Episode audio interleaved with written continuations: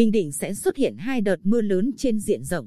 Đây là thông tin dự báo thời tiết của Đài khí tượng Thủy văn tỉnh trong thời gian từ ngày 9 đến ngày 17 tháng 11. Theo Đài khí tượng Thủy văn tỉnh, hiện tại, khu vực tỉnh Bình Định chịu ảnh hưởng của không khí lạnh tiếp tục tăng cường xuống phía Nam. Khoảng từ ngày 11 và 12 tháng 11, không khí lạnh tiếp tục tăng cường. Từ chiều 8 tháng 11, áp thấp nhiệt đới ở ngoài khơi Philippines di chuyển vào Biển Đông và có khả năng mạnh lên thành bão.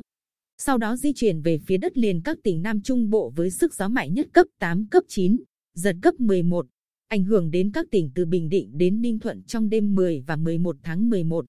Ông Lương Ngọc Lũy, Phó Giám đốc Đài khí tượng Thủy văn tỉnh, cho biết, do ảnh hưởng của bão kết hợp với nhiễu động trong đới gió đông trên cao, khu vực tỉnh Bình Định sẽ có một đợt mưa lớn trên diện rộng từ đêm ngày 9 đến hết ngày 11 tháng 11.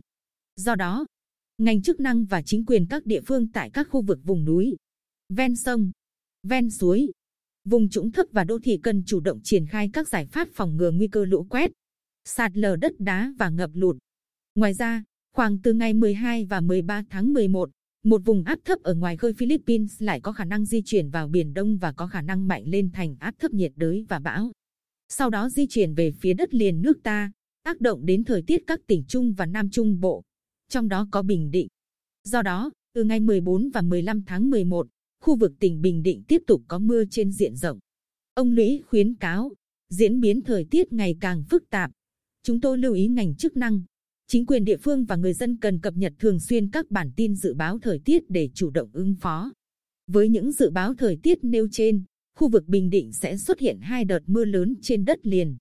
Còn trên biển, thời tiết có gió cấp 8, cấp 9, giật cấp 11, biển động mạnh.